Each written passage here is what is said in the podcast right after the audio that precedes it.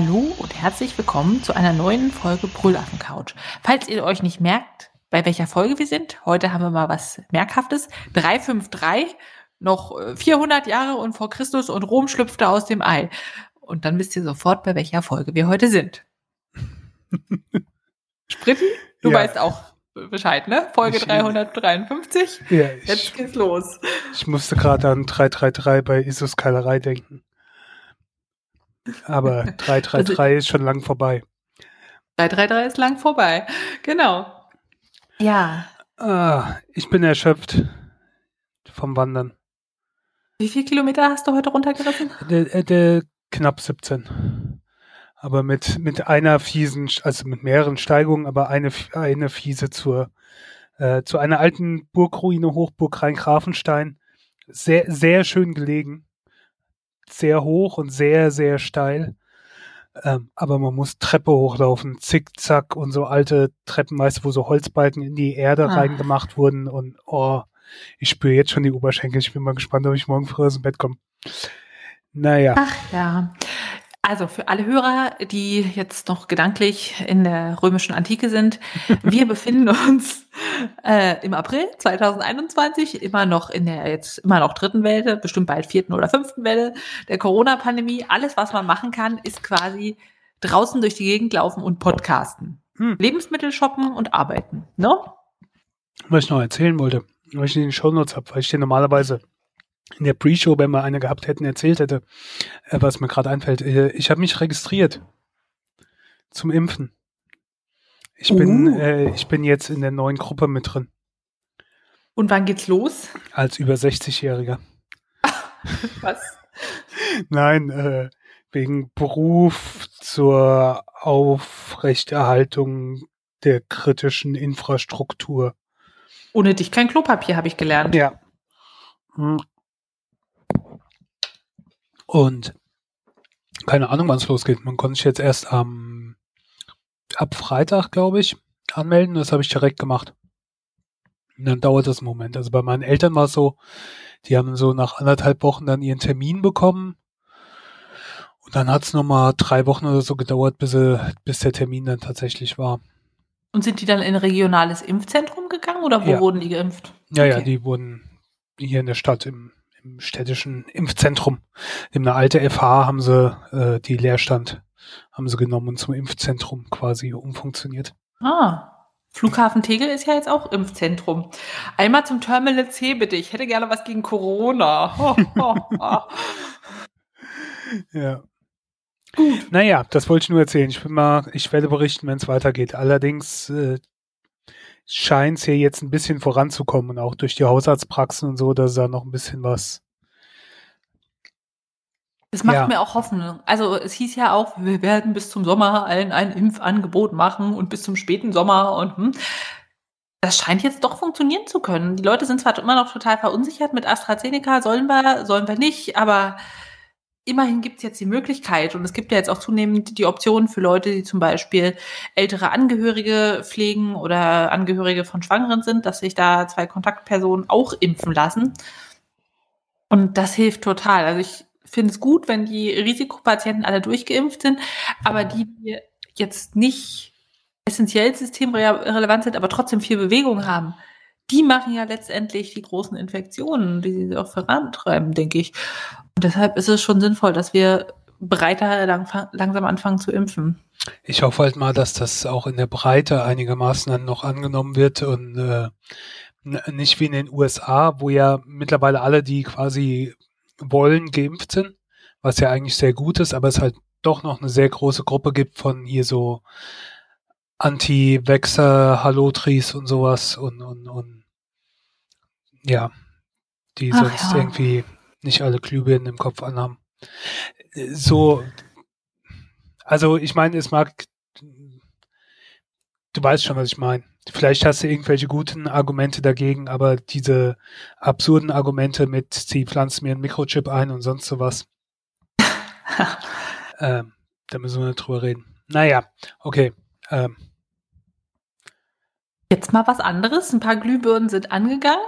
Aber nicht die pinken. Ja, du, du hast ja das letzte Mal über die, die Pinky Gloves ähm, erzählt, dass für die, die es nicht mitbekommen haben, war in irgendeiner Fernsehsendung haben sich Männer gedacht, äh, Frauenperiode, i eklig, äh, wir nehmen einen pinken Gummihandschuh für die Frauen und da können sie sich äh, das entnehmen, einwickeln, entsorgen und äh, nachführen. Äh, und, und, Tampons erleichtern quasi. Ja, und ähm, sagen wir mal, das ist sehr gut angekommen bei der Sendung. Äh, die haben Unterstützung bekommen und und und äh, das Geld, um an den Start zu gehen, Homepage und so weiter gab's ja auch. Und dann wurde die Sendung halt ausgestrahlt und da ist es dann nicht mehr so gut angekommen. Was dazu geführt hat, dass sie das Ganze eingestellt haben und nicht mehr machen. Und dann, ähm, darüber wollte ich eigentlich gar nicht reden. Okay, das ist, ähm, ich weiß nicht, wenn sich das wirklich gerechnet hat, hättest du ja weitermachen können, keine Ahnung, oder auch nicht. Ist ja auch egal. Darum wollte es mir eigentlich auch nicht gehen. Aber die haben dann was veröffentlicht und es äh, ging dann auch durch die Medien, dass äh, sie halt äh, Beleidigungen äh, und Belästigungen und sonst irgendwelche Nachrichten bekommen haben und auch Angehörige und äh, auch äh, Mord, bis zu Morddrohungen gegangen wäre. Und da ist mir das nun mal so gekommen, also jetzt unabhängig von denen, das hörst du ständig, ne? Wenn irgendjemand irgendwie Scheiße gebaut hat oder äh, irgendwas gemacht, also ich meine, die haben ja jetzt keine Scheiße gebaut, die haben halt ein Produkt entwickelt, was nicht so gut angekommen ist, aber die haben ja jetzt, war ja jetzt nichts Tragisches in dem Sinn.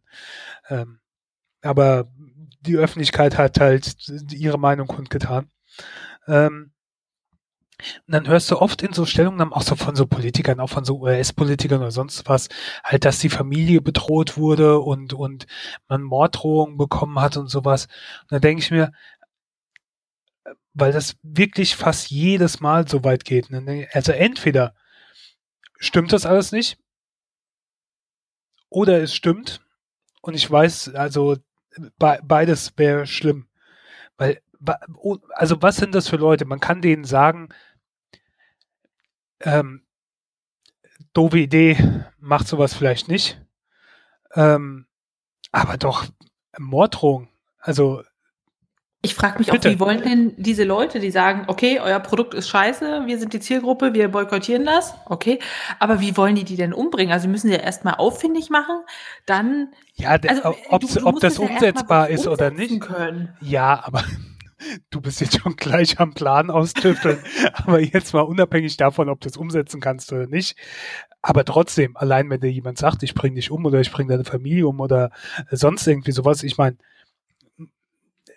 ganz so unmöglich ist es ja nicht, aber allein wenn dir das sowas jemand sagt, ob das jetzt realistisch ist oder nicht, trotzdem, also das finde ich, also das belastet dich mit Sicherheit schon. Da schaust du wahrscheinlich auch zweimal über die Schulter.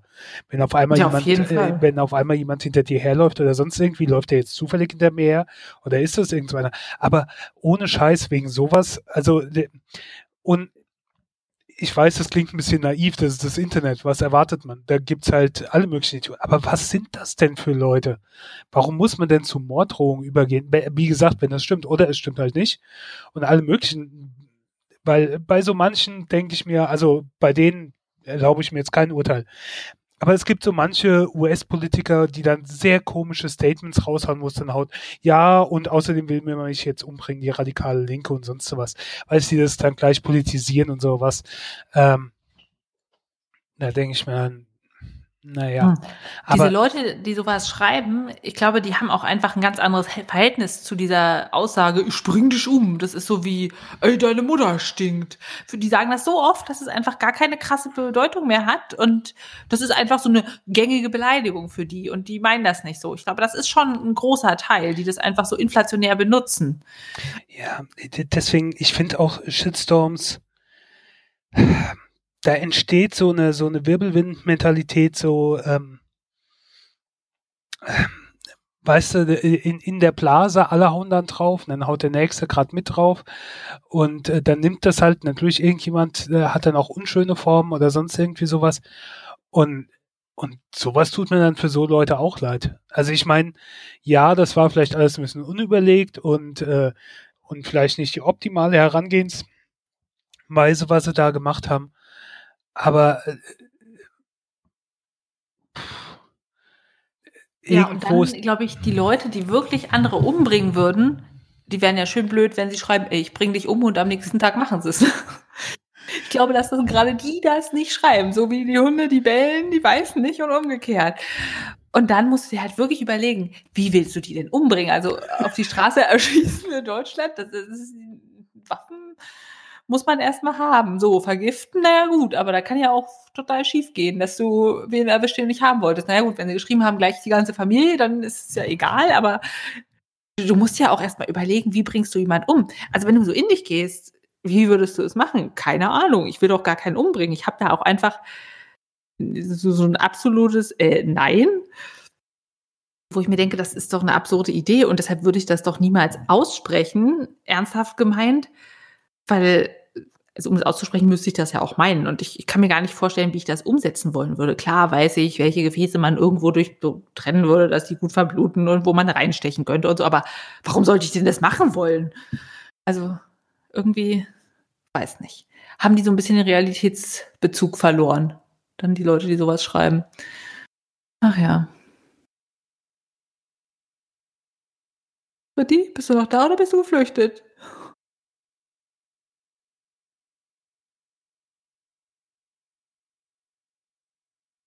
Britti?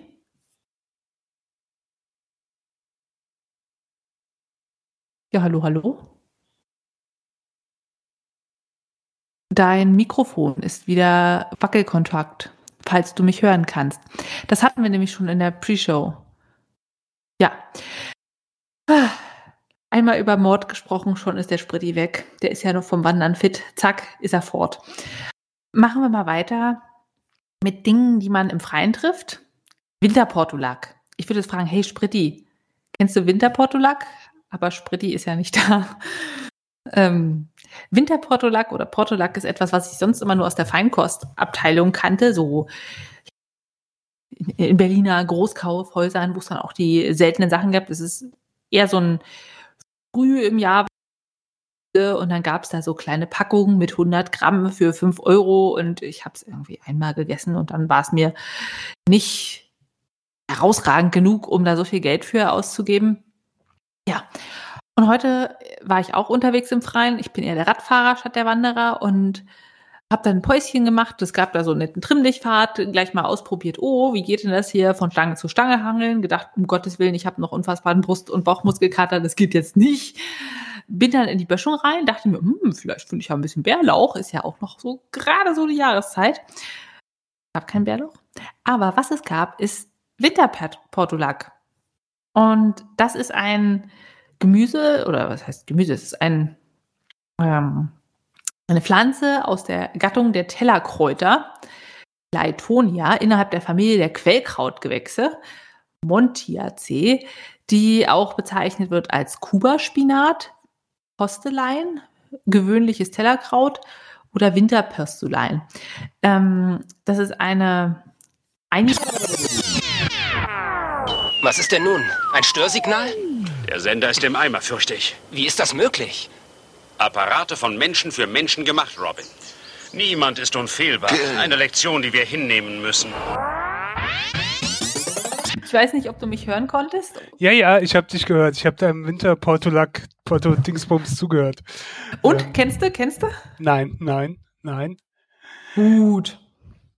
Ähm, Kuba-Spinat, der Name, kommt daher, weil sie ursprünglich von Nordwestamerika in die Karibik mitgebracht wurde und von der Karibik aus über Australien nach Westeuropa kam im Jahr 1749. Also eigentlich ein Neophyt bei uns. Auf Englisch wird sie bezeichnet als Miners Lettuce, also so der Bergarbeitersalat, weil während des Zeit des Goldrausches in Kalifornien, da, oder nicht, nicht in Kalifornien, naja, generell während der Zeit des Goldrausches die Bergleute das als Salatpflanze genutzt haben. Die Pflanze braucht eher anspruchslosen, nährstoffarmen Boden und kann deshalb auch in so bergigen, felsigen Regionen wachsen. Das äh, ist eine sehr, sehr gesunde Pflanze. Da ist Vitamin C drin. Na gut, das ist jetzt nichts ganz so Besonderes. Magnesium, Calcium, Eisen. Aber auch Omega-3-Fettsäuren. Und das ist etwas, was man so klassischerweise in Leinöl findet, Algenölen. Wenn der Fisch Algen fressen durfte, dann auch im Fisch. Und das ist eben das Omega-3-Fettsäuren-reichste Blattgemüse. Zum Beispiel hat es ähm, auf 100 Gramm Frischgewicht 400 Milligramm Alpha-Linolensäure und hat damit fünfmal mehr als Salat, 20 mal mehr als Kopf, äh, nee, als Salat, als Spinat, 20 mal mehr als Kopfsalat und ja, damit was ganz Gesundes. Ich habe euch mal den Wikipedia-Artikel verlinkt, wie gesagt, und da sieht man auch ganz gut ähm, so die Skizze. Es ist etwas, was jetzt so langsam anfängt zu blühen. Im Mai ist die Blütezeit. Und vielleicht findet ihr das ja auch in der Wildnis. Falls ihr noch mal ein Bild von dem jetzt in Deutschland gefundenen Portulak äh, sehen wollt, ich habe auf Instagram ein Bild dazu gepostet. Ja, wenn ihr keine Lust habt, rauszugehen, kann man es auch einfach sehen. Und das Schöne ist, dass eben ähm, die Temperatur bei der Keimung unter 12 Grad liegen sollte, also ungefähr 4 und 8 Grad, und man dann schon richtig früh im Jahr damit loslegen kann und nur bei über minus 15 Grad ein Winterschutz notwendig ist. Was ich super beeindruckend finde. Ja. So sieht's aus. Zubereitet habe ich ihn jetzt am Ende mit einem Dressing aus Leinöl natürlich, Senf, ähm, Apfelessig, ein bisschen Agavendicksaft, Salz, Pfeffer, alles einmal durchgemixt, drüber gekippt und äh, ich habe Buchweizen Körner geröstet, damit so knusprig ist und oben drauf gestreut. Eigentlich hatte ich Nüsse nehmen wollen, hatte nichts. Also Buchweizen. War super lecker. Geschmacklich ist es ähm, ja wie, wie ein frischer, knackiger Salat. Das hätte auch irgendwie Spinat oder Feldsalat sein können. Was aber besonders ist, ist die Konsistenz, da das Blatt eben so ein bisschen dicker ist, so ein bisschen ja, fleischiger, ist das total angenehm. Ich überlege jetzt also schon, ob ich wieder zurückfahre und neuen Portulak mir besorge. Bei den Bergleuten damals war das übrigens auch das Mittel, sich den Skorbut von den Zähnen zu halten, weil da eben so viel Vitamin C drin ist. Ziemlich cool. Und auch in den äh, Kulturen von bestimmten indigenen Völkern Amerikas hat man aus Portulak Umschläge gemacht bei rheumatischen Erkrankungen oder das eben als Heilpflanze eingesetzt, als Tee bei Blasenbeschwerden und so weiter. Ziemlich cool. Und dafür eigentlich viel zu unbekannt.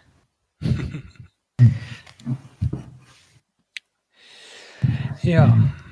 Halt mal die Augen auf bei der nächsten Wanderung. Äh, ich werde bestimmt nicht beim Wandern irgendwas einsammeln. Ich viel zu große Angst, dass ich irgendwas Falsches einsammle. Keine Ahnung. Also das ist wirklich mein, liebstes Hobby, so durch die Natur futtern. Also wenn ich da irgendwas finde, wo ich sage, ja, das kann man essen. Ich habe jetzt schon Sanddornsträucher gefunden, wo ich denke, okay, da muss ich im Herzen noch mal hin, da muss man noch mal Sanddorn ernten oder so. Ist genau mein Ding. Ist wie Pilze sammeln, nur im Frühjahr. Ich glaube, ich habe einen Wackelkontakt im Kabel oder irgendwie sowas, keine Ahnung. Ich habe mich eben nur äh, äh auf, äh, hingestellt und äh, dann war der Ton weg. Äh, jetzt bleibe ich stehen und äh, an, an meinem, ich habe meinen Schreibtisch nämlich hochgefahren und ähm, ja, jetzt bewege ich mich nicht mehr für den Rest der Aufnahme. Ja. Hoffentlich hält's durch. Der wackelt, fliegt raus. Ähm, falls du keine Lust hast, was in der Natur zu suchen, such doch was beim nächsten Einkauf im Regal. Getrocknete Kichererbsen zum Beispiel. Da hatten wir schon mal drüber gesprochen, Kichererbsen oder Hülsenfrüchte generell einweichen und kochen. Und ich habe immer das Gefühl, wenn man die selber kocht, verglichen mit denen aus dem Glas, sind die im Glas einfach noch so ein Ticken fluffiger und weicher. Und wenn man Hummus draus macht, ist der auch einfach nochmal einen Tacken geschmeidiger. Ist dir das auch schon aufgefallen? Nein klassisches Beispiel für, wir essen viel zu wenige Hülsenfrüchte hier in unserer aktuellen Ernährungskultur. Ähm, ich, ich esse Bohnen und Erbsen und Linsen. Alles, was den Popo grinsen lässt. Sehr schön. Ähm, man hat ja sonst nicht so viel zu lachen im Moment. Ne? Kichererbsen kochen habe ich festgestellt, wird einfach noch eine Stufe besser, wenn man ganz zum Schluss ein bisschen Natron hinzugibt. Und zwar ist das ein häufiger Tipp in Hummusrezepten, dass man eben die Kichererbsen bitte nicht fertig kaufen soll, sondern selber kochen und zum Schluss der Kochzeit noch irgendwie einen Teelöffel Natron ins Wasser werfen soll. Dann schäumt das Ganze erstmal auf und kocht fast über, je nachdem, wie nah man am Herd steht, um es doch noch wegzureißen und runterzudrehen. Und das äh, Kochwasser ist ja dann leider nicht mehr genießbar für vegane Rezepte, wo man das aufschlägt und in Teige reinmacht oder sowas.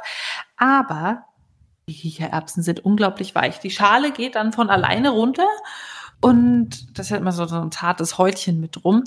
Und wenn man dann daraus Hummus macht, boah, wird das fluffig. Also ich hätte nicht gedacht, dass das so einen Unterschied macht. Wahrscheinlich ist es eine ähnliche chemische Vorgehensweise wie bei diesen Dosenmandarinen. Kennst du das? Da wird doch auch das Weiße, was unten an der oder um die orangen mhm. Fruchtpigmente drum ist, quasi weggeätzt. Und ich vermute, so ähnlich funktioniert das auch, wenn ich da eine Lauge draus mache, indem ich Natron hinzufüge. Aber das verändert die Textur so krass. Man muss ja nicht unbedingt Hummus machen, auch wenn man die einfach nur mariniert und dann brät oder wenn man die in Salat macht, die zergehen dann richtig auf der Zunge, die Kichererbsen. Fand ich super faszinierend und kann ich nur empfehlen. Ja, als du das nächste Mal Kichererbsen kochst. Ne? Gut, gut, gut. Und dann würde ich sagen, erzähl uns doch mal was äh, vom Wintersoldaten, wie, wie der so überlebt, nachdem ich all meine Überlebenstipps schon rausgegeben habe. Ja, nach äh, WandaVision kam äh, mit einer Woche Pause, ging dann direkt weiter mit der nächsten Marvel-Serie bei Disney Plus, und zwar äh, The Falcon and the Winter Soldiers oder ähm, Steve Rogers Sidekicks. Äh, The Winter Soldier ist Bucky Barnes, der äh, frühere Freund von Captain America, Steve Rogers, der dann äh, von den Russen quasi Gehirn gewaschen wurde und dann auch in den Filmen aufgetreten ist als Winter Soldier, als, als äh, ferngesteuerter Killer quasi und dann aber wieder auf die gute Seite geholt wurde. Und äh, The Falcon ist äh, The Falcon, auch Sidekick von ähm, äh, äh, Captain America, der, der keine Superkräfte selbst hat, aber mit so, so Flügeln durch die Gegend fliegt und so weiter und so fort. Ähm, und die tun sich hier zusammen, um eine neu entstandene Terroristengruppe zu jagen. Äh, das ist das Coole. Marvel gab es ja diesen, ne, äh, äh, Thanos hat den Finger geschnippt und die Hälfte der Bevölkerung ist verschwunden. Und ähm, dann kamen die ja alle wieder zurück. Damit war der letzte äh, Film hier, Avengers Endgame, quasi, dass das äh, wieder zurückgedreht wurde, dass alle Menschen wieder aufgetaucht sind nach fünf Jahren. Ähm, nun bringt das natürlich äh, Probleme mit sich. Denn in den fünf Jahren sind andere Leute irgendwo eingezogen und dann kommen die zurück und wollen wieder in ihre Wohnungen und kommen da nicht hin oder die anderen werden vertrieben und so weiter und so fort. Und da gibt's äh, eine, eine Gruppe von Terroristen, die alles wieder so machen will wie vorher, die Flag Smasher. Und ähm, ja, auf die wird Jagd gemacht. Und äh, puh, ähm, das hat mich erinnert also WandaVision war ja schon was bisschen Spezielles. Da habe ich auch ziemlich geschwärmt hier im Podcast. Das war jetzt so ein bisschen, wenn es bei Comicheften so ein Großereignis gibt. Die haben alle paar Jahre oder jedes Jahr irgend so ein Großereignis, wo quasi alle Charaktere dann zusammenkommen, so, so ein großes äh, Ereignis, wo darauf hingearbeitet wird, wo irgendwas passiert, was auf alle Einfluss hat. Und dann gibt's den, gibt's diese Haupthefte, die dieses Ereignis beschreiben. Und es gibt jede Menge Nebenhefte mit Nebenabenteuern, wo dann gewisse Charaktere ähm, ihre eigenen Abenteuer erleben, die von dieser Hauptaktion Auswirkungen haben. Das sind so Nebenhandlungen. Manche gut, manche äh, eher so Lückenfüller. Und daran hat mich das so ein bisschen erinnert. Das ist jetzt nicht so eine Hauptstory, es ist so eine Nebenstory. Und es ist ganz okay, aber es ist auch nicht weltbewegend. Also es gibt drei von fünf Bananen von mir. Ich mag die Charaktere natürlich. Ähm, äh, äh, die, die ganzen Darsteller, äh, Anthony Mackie als Sam Wilson, Falcon und Sebastian Stan als äh, Bucky Barnes und äh, Daniel Brühl, ohne zu viel zu spoilern, aber der war auch schon im Trailer drin, taucht wieder auf als äh, Baron Helmut Simo und eigentlich stiehlt er die Show. Also äh, er macht etwas in einer Folge, was nur ein paar Sekunden dauert. Und das hat er, ich habe Interviews danach gesehen, wo er gesagt hat, er hat es einfach so improvisiert. Ähm, das wurde im Internet quasi so gefeiert, dass Marvel auf YouTube eine von diesen paar Sekunden ein Ein-Stunden-Video veröffentlicht hat. Okay. Wo Daniel Brühl tanzt. Ich bin da mal googeln. Ja, äh, ich werde das, glaube ich, in den Show Notes verlinken. Ähm, auch ansonsten äh, spielt er also äh, eine Nebenrolle in der Serie großartig. Äh, ja, insgesamt ist es, puh, wie gesagt, drei von fünf ist es nett und ich bin in diese Welt involviert und es passt auch gut rein. Es passt in den zeitliche Ablauf rein, in die Handlungen und ähm, wer jetzt nicht äh, äh, Corona gewesen, wäre auch der zeitliche Ablauf diverse andere Dinge gewesen. Ähm, da drin taucht äh, Julia Louis Dreyfus auf als ein Charakter, hat nur eine kurze Nebenrolle. Aber eigentlich wäre jetzt zu dem Zeitpunkt schon der Black Widow Kinofilm längst draußen gewesen und da wäre sie eingeführt worden und dann hätte das jetzt viel mehr Sinn gemacht. Und so gibt es so ein paar Sachen. Auch bei WandaVision gab es so ein, zwei Sachen, die mehr Sinn gemacht hätten, wenn die Kinofilme, wenn es Kinos gegeben hätte in der letzten Zeit. Naja, ähm, das war die eine Serie. Soll ich über die andere auch gerade schnell reden? Ja. Äh, das dauert auch nicht lang. Äh, For All Mankind. Äh, Season 2. Über Season 1 habe ich hier schon erzählt. Ähm, jetzt kam Season 2 raus und es ist äh, großartig. Es äh, geht super weiter. Ich glaube, ich habe die erste Staffel auch ziemlich abgefeiert. Für die, die es nicht wissen, was es ist, ähm, Apple TV Serie. Und ich habe immer noch mein Apple TV äh, Gratis-Jahr. Ich glaube, das ist mittlerweile schon fast zwei Jahre, weil das äh, immer noch mal verlängert wurde. Ich glaube, es läuft noch bis in den Sommer oder so. Ich, Juni oder so. Keine Guck Ahnung. mal in deine Abrechnung, wie viel Gratis-Jahr du schon bezahlst. Nee, nee, das, das wird wegen Corona oder sonst irgendwas wurde verlängert und dann wurde es nochmal verlängert und entweder ist es Ende Mai oder Anfang Juni, irgendwie sowas. Also ich, äh, die erinnern ja auch rechtzeitig. Also ich gucke auch immer nach, äh, nach meinen Abos. Ähm, die Serie, es geht um die ersten, um, um den Kalten Krieg und die US- und russische Raumfahrt. Und die erste Staffel hat zu der Zeit gespielt, als äh, Gagarin als erster ins Weltall ist und äh, die Amis auf dem Mond gelandet sind. Es war quasi dieses Wettrennen um den Mond. Und ähm, Staffel 2 beginnt mit einem Zeitsprung. Wir sind zehn Jahre später.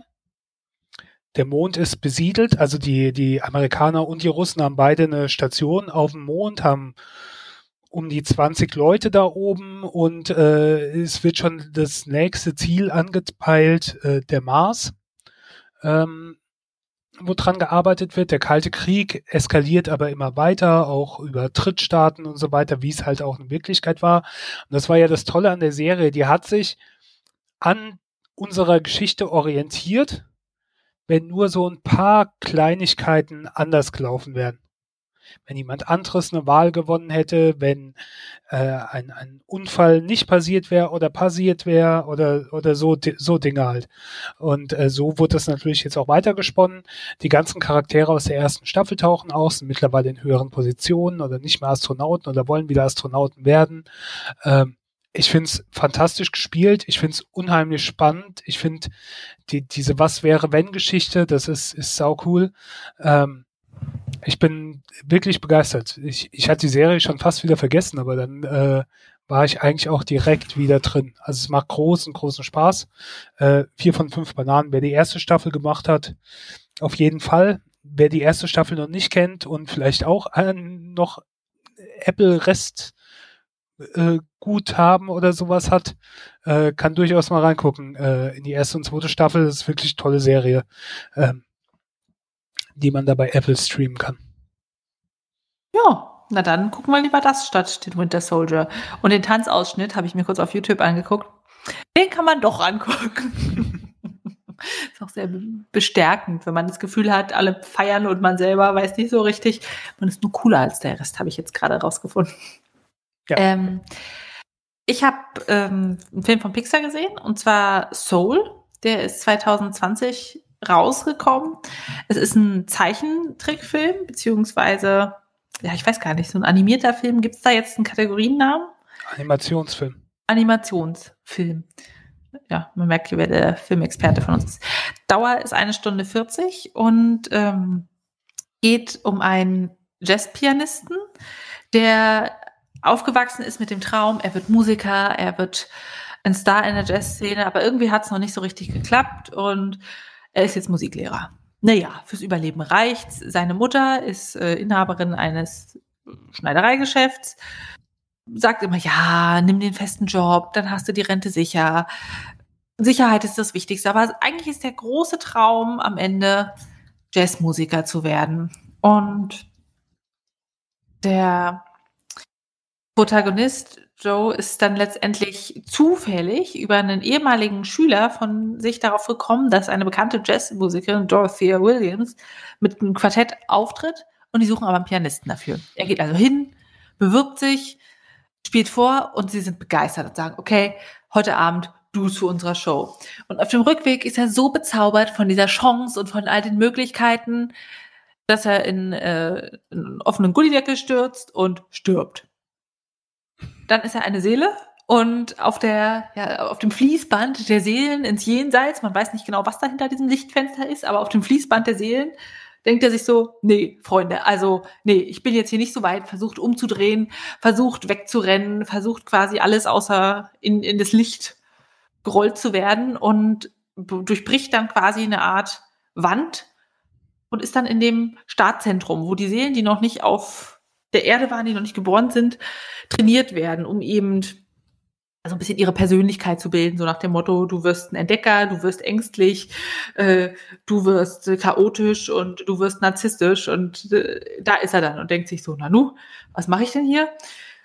Und äh, da gibt es auch so eine Szene, da stürzen sich diese ganzen kugelig niedlichen neuen Seelen auf die Erde zu, um geboren zu werden. Und er versucht da immer runterzuhüpfen und runterzuhüpfen und er ploppt einfach immer wieder zurück in dieses Seelenbootcamp. Und ja, letztendlich bekommt er dann die Chance, die Seelen zu coachen und sie fit zu machen für das Leben. Und er kriegt natürlich auch gleich einen richtig harten Job. Und zwar gibt's da eine Seele, die, die ist da seit Jahren, die Nummer 22. Und die hat einfach gesagt, nee, ich bin noch nicht bereit für die Erde. Wenn die Seelen nämlich bereit sind, dann haben die vorne auf dem Sticker so ein Erdensiegel. Dann haben die ihren Antrieb gefunden, ihre Leidenschaft fürs Leben und damit können sie dann los. Hat aber Nummer 22 nicht. Nummer 22 hat nämlich einfach gar keinen Bock auf die Erde. Und so laufen Joe, der total Bock hat auf sein Dasein als Jazzmusiker, Nummer 22 durch die Gegend und versuchen alles Mögliche bis sie auf die Idee kommen, hey, sie können doch tauschen. Nummer 22 erfüllt das Badge, Joey klebt es sich auf, geht zurück auf die Erde und Nummer 22 kann dann in dieser Zwischenwelt einfach bleiben. Und das ist so, so der Beginn der Geschichte. Und letztendlich kommt dann Joey auch wieder auf die Erde mit lauter Komplikationen und so weiter, spielt da sein Konzert. Und ganz so viel mehr will ich noch gar nicht verraten, aber es ist unglaublich niedlich gemacht. Man denkt drüber nach, über das Leben, wie vergänglich es sein kann. Was ist eigentlich der Antrieb? Was machen wir, weil wir es wollen und was machen wir, weil es irgendwie mit dazugehört? Und Nummer 22 hat einfach auch so eine erfrischende Herangehensweise an das Leben, an Dinge, warum man sie überhaupt machen soll, wenn sie keinen Spaß machen und so weiter. Total toll. Also hat mich sehr bezaubert. Das war so der Familienfilm, den wir zu Ostern geschaut haben. Und auch wenn es irgendwie so ein bisschen für Kinder leicht verdaulich auch ist und ein Film für die ganze Familie, hat er doch so tiefgehende Ansätze, wo man dann da sitzt und denkt, wow, okay. IMDb-Wertung sind 8,1 Punkte und auf der Bananenskala würde ich sogar 9 von 10 geben. Also es war wirklich ein richtig guter Film und wo du auch dann da sitzt und das Gefühl hast, das fügt sich alles zusammen. Es ist eine harmonische Story. Klar, es gibt jetzt nichts, wo man sagt, da sind große Gewaltszenen und Sexszenen und alles. Das ist halt ein Familienfilm. Aber es ist toll. Es gibt einem auch einfach ein tolles Gefühl und es ist in sich sehr rund. Das ist ja, finde ich auch das Schöne, also zumindest bei den Pixar-Filmen, die ich kenne, da ist halt was dabei für, weißt du, Kinder können es gucken, aber Erwachsene können es auch gucken und haben dann quasi noch auf einer anderen Ebene ein, ein anderes Filmerlebnis. Ja. Ja. Ja. Genau das. Für die ganze Familie. Für die ganze Familie ist auch The Greatest Showman. Hast du den Film schon gesehen? Um Gottes Willen, nee. du magst es nicht, wenn die Leute singen im Film? War da was? Doch, doch. Mag ich.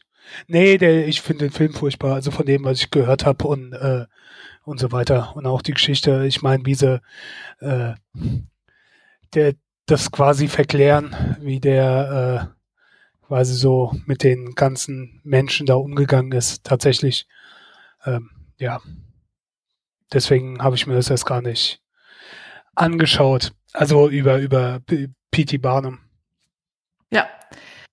Genau. Ähm, ist ein Film aus dem Jahr 2017, Stunde 45 lang. Es geht so halb biografisch, aber auch sehr beschönigt, wie du gesagt hast, um Phineas Taylor Barnum, ein ja, Amerikaner, der vieles war, letztendlich unter anderem Inhaber einer Art Zirkusshow, wo er Oddities ausgestellt hat, also spezielle Menschen. Entweder eine Dame mit Bart, jemand mit vier Tattoos, jemand, der besonders klein ist, jemand mit äh, haarigen Leberflecken, äh, rote Haare, Tattoos, orientalisch, stark, übergewichtig, Albinos, alles, was speziell war. Ne? Und in der Geschichte hier, ich äh, habe jetzt nicht so viel zu seiner Biografie gelesen, geht es darum, dass der junge Phineas in Armut lebt. Sein Vater ist verstorben, er war Schneider. Er ist ja öfter gewesen im Haushalt von Charity, die Tochter reicher Eltern, die ungefähr in seinem Alter ist, die bringt er zum Lachen, die mögen sich, die machen so kleine Ausflüge durch die Nachbarschaft, aber die sind natürlich in völlig anderen gesellschaftlichen Klassen und die sind ineinander auch so stillschweigend verliebt. Als er dann alleine auf der Straße wohnt, schickt er ihr auch immer weiter Briefe, schlägt sich durch und irgendwann macht er eben dieses Geschäftsmodell, dass er sich Geld leiht, erst eine Ausstellung eröffnet, was nicht so richtig funktioniert.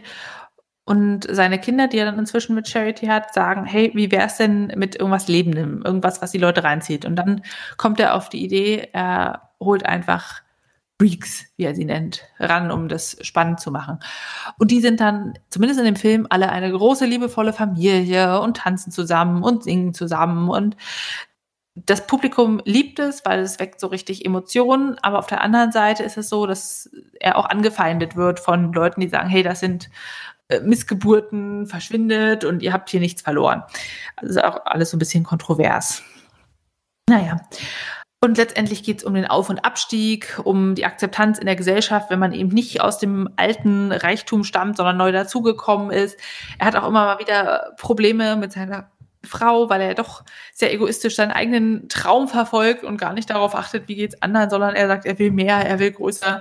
Er holt dann eine schwedische Sängerin Jenny Lind mit ähm, dazu, macht eine US-Tour mit ihr. Das basiert übrigens auf auch einer wahren Begebenheit und wird dann von ihr so ein bisschen verraten. Es kratzt halt sehr oberflächlich an der eigenen Geschichte. Ich habe nur mal kurz über den Artikel bei Wikipedia zu Phineas äh, Taylor Barnum gelesen, aber der Film an sich, man, man sieht ihm die 84 Millionen Produktionskosten an. Also wir haben ein hochkarätiges äh, Schauspielerensemble, Hugh Jackman in der Hauptrolle, es gibt Zac Efron als so sein Junior-Mitinhaber.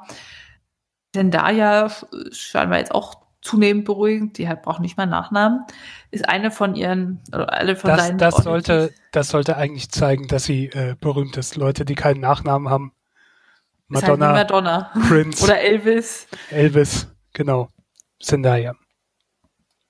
Ja, die ist auch mit dabei. Es ist total schön gemacht musikalisch. Also es macht Spaß zu schauen. Es gibt tolle Kostüme, es gibt tolle Choreografien.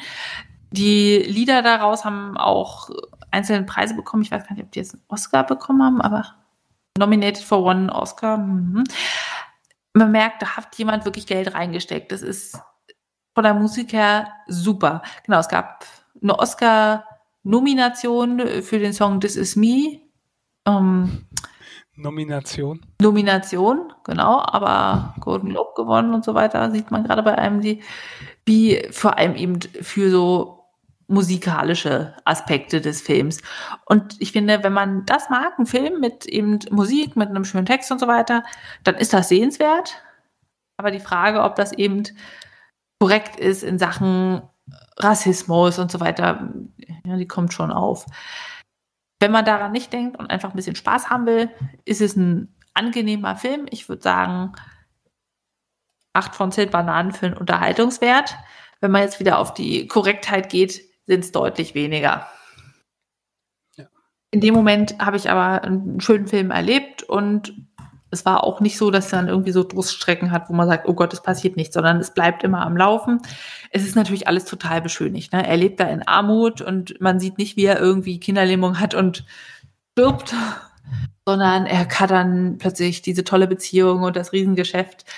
Das ist halt alles sehr so an diesem amerikanischen Traum lang gehandelt und lang gehangelt und verzerrt auch so ein bisschen die Realität. Trotzdem, wenn man so Märchengeschichtenartige Filme mag, macht es einem Spaß. Ja, gut. Aber wie kommst du drauf? Ich würde keine äh, Filme mit, äh, wo gesungen wird, nicht mögen. Herr war der erste Film, wo ich, wo ich äh, Tränen vergossen Ach, habe stimmt. beim Ende. Ähm, damals in, im Musikunterricht haben wir den gesehen. ja. ja. Alles oder in der letzten Reihe, meine ich, so laut schnüffeln. Hat auch ein trauriges Ende. Ich weiß nicht, das war so der erste Aspekt, der mir eingefallen ist. Also das ist auch, was diesen Film so ein bisschen hervorstechen lässt. Einfach ja. diese Musikstücke mit drin sind, die auch einfach als Song für die Charts geschrieben sind. Ich hatte am, Alter, am Anfang dann schon ja, drüber gehört, über das ganze, über das ganze Whitewashing und so weiter, was da stattgefunden hat von, von äh, P.D. Barnum. Und ähm, ehrlich gesagt hat mir das dann so das Interesse an dem Film so etwas ausge, ausgetrieben. So. Ah. Ja. Habe ich mich gar nicht weiter mit beschäftigt. So. Na dann würde ich sagen, haben wir es auch schon wieder geschafft. Ich wünsche euch viel Spaß in der Natur und äh, dann sehen wir uns oder hören wir uns besser gesagt zur nächsten Folge, wenn es heißt 354, wir sind wieder hier. Tschüss. Tschüss.